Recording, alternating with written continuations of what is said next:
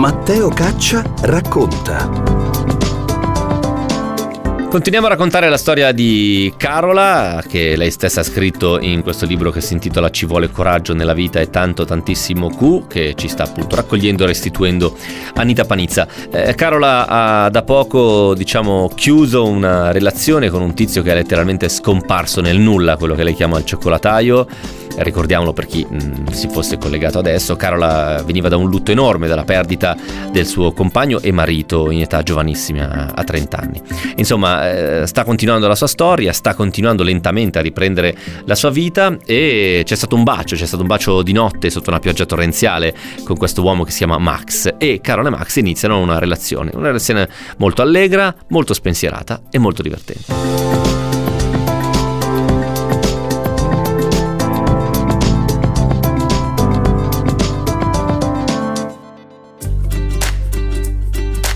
Max era molto più giovane di me, con la tipica vita da universitario fuori corso che non aveva nulla in comune con la mia, ma il suo fresco e travolgente entusiasmo presto fece breccia tra le mie barriere.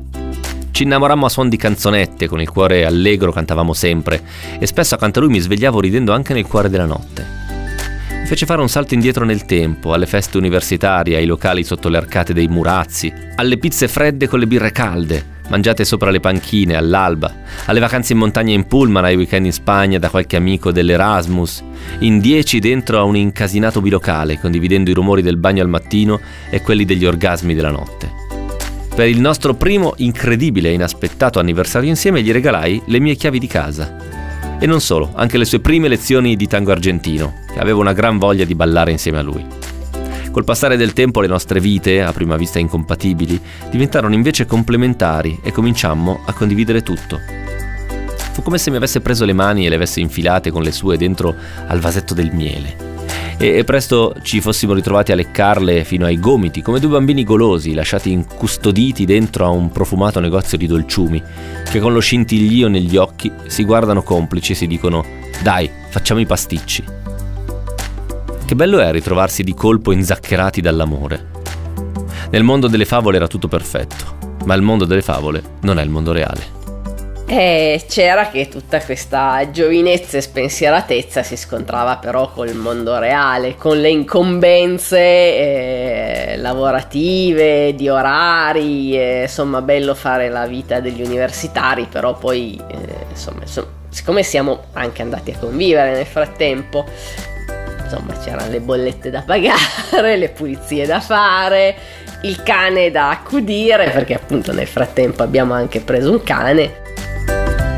Quando io non c'ero passava le sue giornate a sonnecchiare. Nel suo lavoro non ci metteva nessun impegno e nessun entusiasmo. Faceva lo stretto indispensabile senza la minima ambizione e questo mi infastidiva parecchio perché era un ragazzo in gamba, aveva delle grandi potenzialità e invece lo vedevo sempre solo vivere alla giornata, buttando via ogni buona occasione per crescere e maturare insomma questa relazione non, non, si basava in realtà sul gioco ed è stata molto bella proprio perché è stata molto spensierata però poi in realtà mancavano le basi per costruire effettivamente qualcosa insieme. Lui eh, non, era, non, era, proiettato, ma nella relazione sì, perché poi eh, c'era un grosso sentimento che ci univa, quindi non era tanto quello il problema, quanto proprio sulla sua vita, sulla sua maturità, quindi sul suo volersi costruire una vita basata su un lavoro serio e quindi questo era sostanzialmente il grande problema.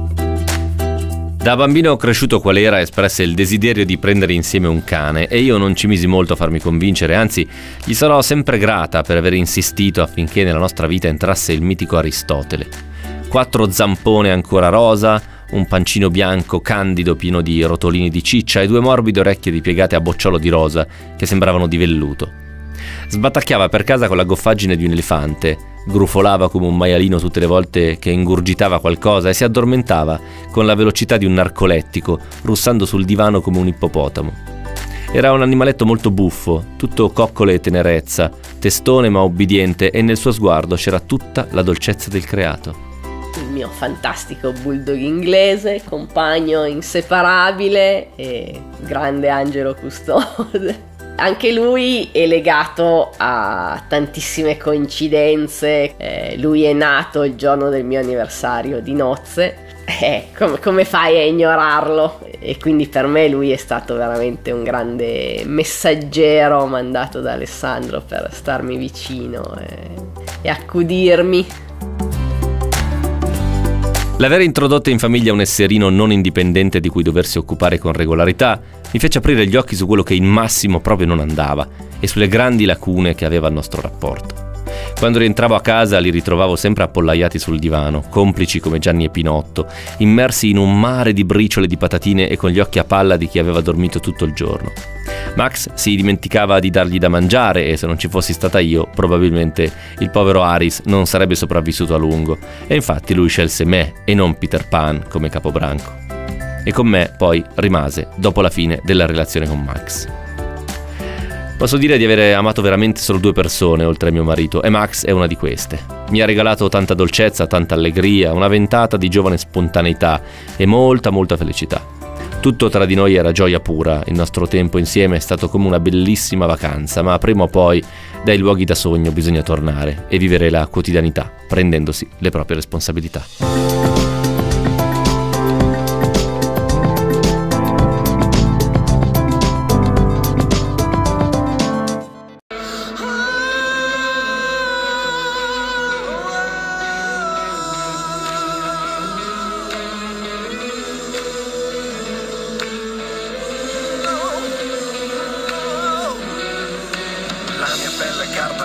scrivere il tuo racconto, scrivi tu la fine. Io sono pronto, non voglio stare sulla soglia della nostra vita, guardare che è finita, nuvole che passano e scaricano pioggia come sassi e ad ogni passo noi dimentichiamo i nostri passi, la strada che noi abbiamo fatto insieme, gettando sulla terra il nostro seme, a ucciderci ogni notte tu con rabbia, gocce di pioggia calda sulla sabbia, amore, amore mio, questa passione, passata come fame ad un leone,